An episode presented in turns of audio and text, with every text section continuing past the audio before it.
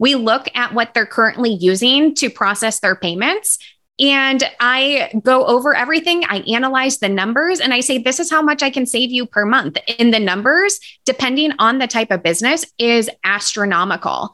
And we don't just stop there, right? We, we're so much more than just payments. Hello, and welcome to the Ecom Ops Podcast.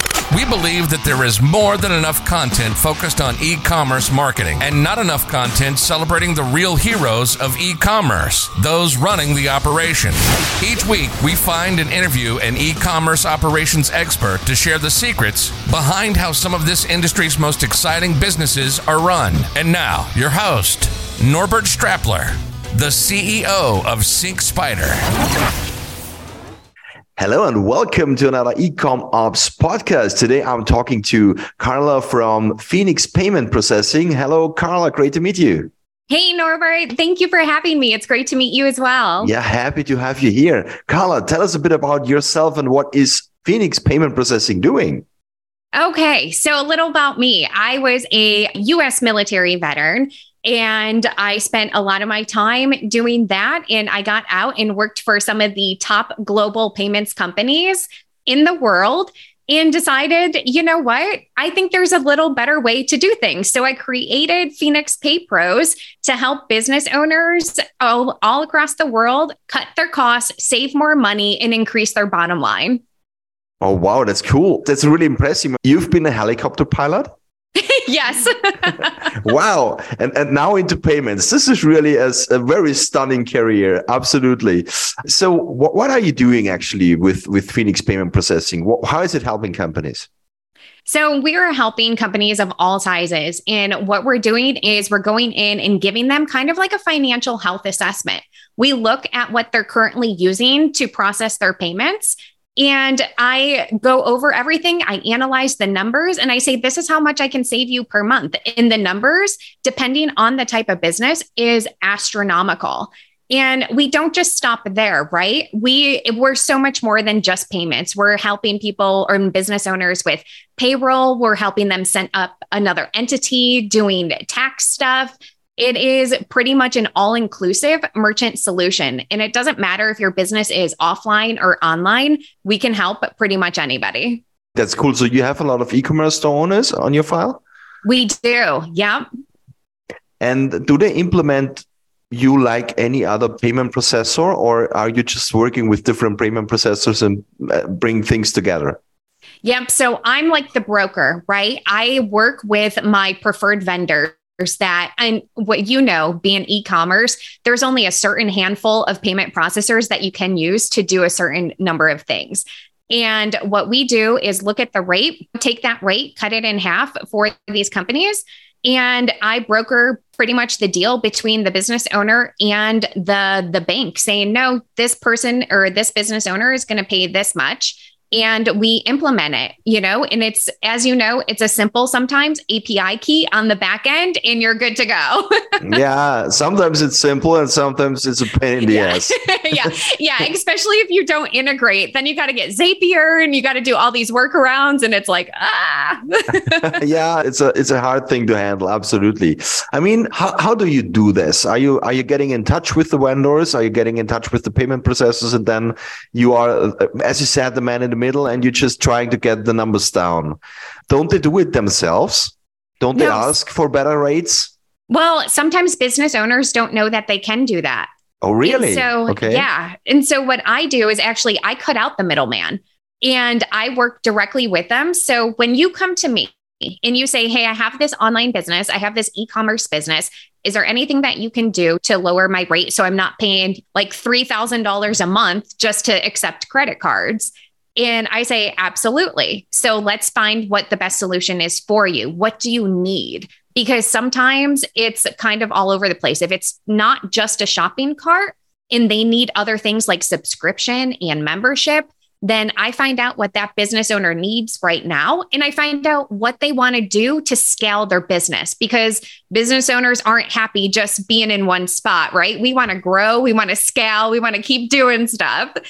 And so what I do is I listen to the business owner and I say, okay, I have a good solution for you. This is what we're going to use, and this is how we're going to implement it. And then we get you set up with a real merchant account. So mm-hmm. a lot of times when you're starting an online business, we just go with what we know, right? The Stripe, Square, PayPal. That is what we know. That's what we go with because it integrates and it takes everything from all over the world. And the easiest solution sometimes isn't the best solution, because no matter how quickly you can set it up with one of those three, it's even faster to get shut down if for some reason they think they're you're not doing what you're supposed to be doing.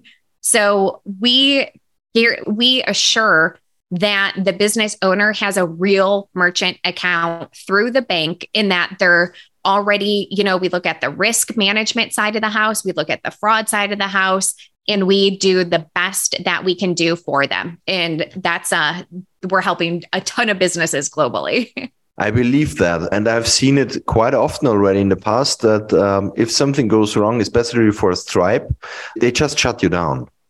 Yep. No yeah. reason. no, no reason. Yeah. That is something you made wrong. Okay. Yeah. But there is literally no warning. It's just shut down. And you need to do a lot of things to come back, if you even come back. And I think this is really something that a lot of vendors do not consider, that it can hit them very hard at some point in the future. Fraud management is so important, in my opinion. It is an optional feature in Stripe, as far as I remember. And a lot of vendors simply do not turn it on because it's an extra cost. And uh, I think it's so important. Are you familiar with customers that, that had that problem to be shut down or had a lot of fraud? Yes, we deal with them, and it's mostly online customers or just card not present. So it could mm-hmm. be a coaching business, you know, and you have international customers. And I worked for one of the top companies, so I understand how they do things. And every time they shut you down, they'll say it's suspicious activity. You try to get a hold of somebody and find out why. They're not going to tell you. They're just going to say suspicious activity, and you don't have access to your money. So I've worked with a lot of people that they're They set it up. It happened to them. So we got them set up correctly. And honestly, it's just a matter of time. Like mm-hmm. you said, it's just a matter of time before you get shut down for some reason. And then good luck trying to get that back. And that impacts not only your customers, but it impacts the business owner as well. Now you don't have access to your money until they do some kind of investigation, and everything's frozen. It's yep. kind of ridiculous. Yeah, it's like when, when Amazon shuts you down, then you always have also a lot a lot to do. um, yes, exactly. What what could be the pros and cons to look at when it comes to payment processors? Honestly, I would trust but verify. That's my biggest thing, right? This industry is so competitive, and people will tell you what they want up, what you want to hear up front. If you have to sign a contract, I would just be very weary of that, because I don't do contracts. People can come to me, use me for however long that they want for processing. And then if they decide to leave, that's fine. We could still be friends. No big deal. But I would warn people, look at the fine print. Is like, we all know that it's easy to set up the three things that you need for, for e-commerce, for an e-commerce business. That's really simple. But look at the after effects, right? Maybe you want to set it up right now, and then really think about your merchant account, because it that's your bloodline to your business. And if you're not taking care of that, you're not going to get paid. And then you're not going to be able to either pay your vendors, pay your bills, or anything else. And so I think a lot of the time business owners just kind of breeze through that and put a lot of more emphasis on the product that they're selling or whatever their business is to, to sell, instead of looking at how, if that line from the consumer to the business owner and that payment piece gets interrupted, your business is de- like dead in the water. Mm. There's nothing happening. And then you're scrambling to try to fix it. So yeah, just don't put yourself in that situation. I hear, I hear going. um, We we live in a challenging time. So one of the main issues in e-commerce and, and also in, in other businesses and, and offline businesses um, that we face today is, is um, that it's hard to increase the, the revenue without raising the prices. Even worse, we, we have less and less revenue because of all the crises appearing around. What do you suggest to your customers to to get out of this? Yeah, honestly, I would say do a financial health assessment. I do them at no cost to business owners because I want to show them where they're currently at and where I can take them. And for example, if you're doing like one hundred thousand dollars a month in an e-commerce business and you're paying, let's say three thousand dollars just to accept credit cards, what if I can either eliminate that completely or cut it in half? Now I just saved you, instead of paying thirty-six thousand dollars a year, and you're paying maybe fifteen thousand dollars or nothing at all to accept those credit cards. What could you do with that money? You could reinvest it into your business. Maybe you don't have to lay somebody off right now and they lose their job. It's more money in your pocket. You just increased your bottom line without really having to do anything. And it cost you what? A, a merchant statement in, you know, a couple minutes talking to me to see where you're at and how you can save more money. That's cool. Um, how do you earn money? So yeah, the million dollar question, right? Carla, how do you get paid? uh, yeah. I mean, you save me money. That's cool. Yeah, I, I love it. But how do you earn the money then? What, where is your, the, your costs? So I earn a micro percentage on every transaction. That is how I get paid. So I'm more about the volume, right? Because the more volume that my customers do and my clients do, then the more that I make. So I just get a teeny little micro percentage on every transaction. That's a nice, nice fee, actually. Yeah, yeah. You, you save money and you still uh, have something to share with the credit card companies. That's that's cool. How can e-commerce businesses take control over over its payment processes? I mean, they are so bound in any system. How can they really get control? Let's say about chargebacks and all these kind of things that happen. How to deal with that? So most of the time, business owners won't fight chargebacks, and you can. And yeah. when you go with a different, when you go with different companies, you sometimes you're kind of limited. So what we do is we ensure that we will fight for you every step of the way with when it comes to chargebacks, and we will help you fight that battle, kind of like with the bank, and we'll be with you. We do fraud protection. We don't charge extra for it. Everything is all inclusive. Your P C I and D S S, that's all taken care of. Your tier one, level two, three. Risk is all taken care of. Everything is included.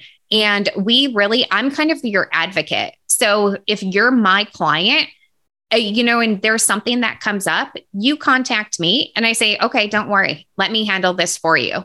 And if I need you there, then I'll have you there. But you're a busy business owner. You got stuff to do. You have things going on. And it's my job to take care of you as my customer and my client. And let me tell you, as a business owner, it is really nice being able to say, I got this problem. Can you go take care of it for me?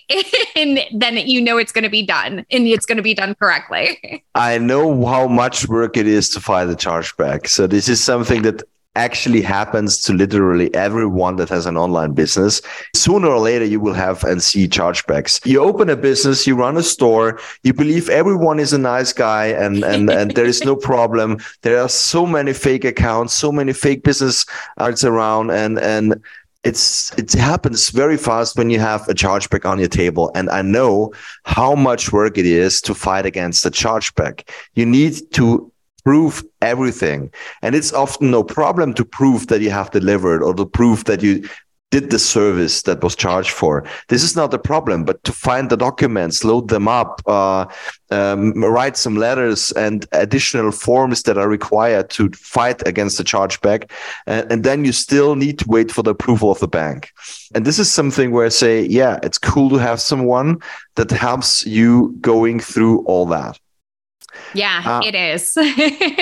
Carla, how long do you need to process a chargeback typically? Half an hour? Oh, yeah, right. um, it, it just, you know, it, it depends.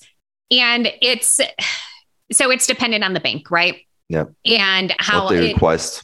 Exactly. Yeah. So I'm limited. I can get things done quickly and efficiently, but I'm limited on my dependency on other people to do their job as quickly and as efficiently as I do mine. So I understand. Yeah. Yeah. um, let's talk a bit about automation. What role do automation play in, in your business? Is it important, or um, do you can you do a lot of automation? When I'm setting up clients and customers, I don't do a lot of automation for this one because I want to be there every step of the way with my clients. But once the processing is happening, like on your end, everything is automated. So you don't really have to do anything. It's business as usual. And my job is to set you up correctly. And then I'm there every step of the way with you. As questions arise, as you want to move forward or you want to scale, you have access to me and my team the entire time. So in this particular business, I don't have a whole lot of automation. It just, it's not really necessary at mm-hmm. this point. Okay.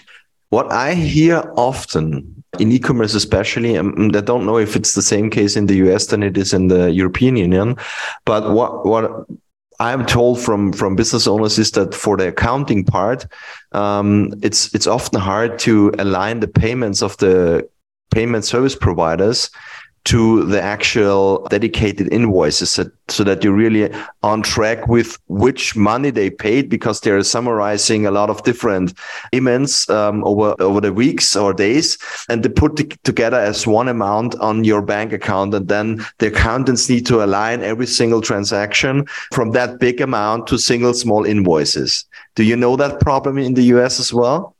Yes, it's a huge problem. And so if you're doing most of your stuff through invoicing, we actually have an automated solution that will break everything down line by line by line in your invoicing and completely automate the whole process. So all you do, awesome. and it, it will reconcile the books at the end of everything. So, and it's each line item. So you don't even have to go in there and say, oh, this one was paid, and, you know, go through all that stuff. It is completely automatic. It's probably one of the coolest automation systems that I've ever seen. And I'm awesome. like, I wish I did invoicing just so I could use it.